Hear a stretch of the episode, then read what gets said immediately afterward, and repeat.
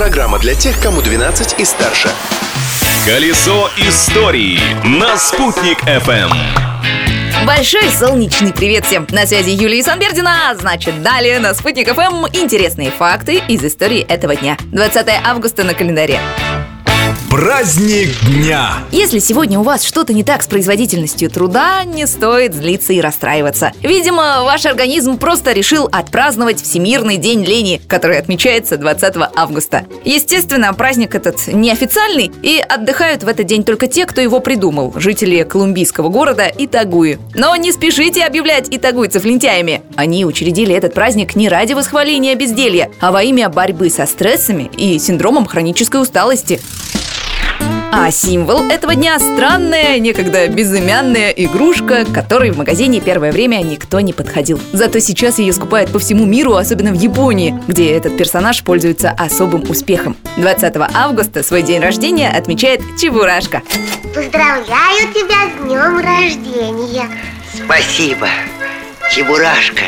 Ты настоящий друг. Дата празднования дня рождения Чебурашки не случайная. Именно 20 августа 1966 года увидела свет книга «Крокодил Гена и его друзья». Кстати, как признался папа персонажа именинника, писатель Эдуард Успенский, это необычное имя он придумал от глагола «чебурахнуться», что в толковом словаре далее это слово обозначает «шлепнуться» или «упасть». Чебурашка, ты не ушибся? Нет, даже ни капельки Открытие дня! Падаем еще глубже в историю, но уже родного края. 20 августа 1871 года указом императора Александра II в Уфе появился Ушаковский парк. Назвали его в честь уфимского губернатора Сергея Павловича Ушакова. Окна его резиденции выходили на пастбище для местного скота. Такой неприглядный вид из окна губернатор не устраивал, и он распорядился разбить на этом месте парк, который впоследствии был назван в его честь.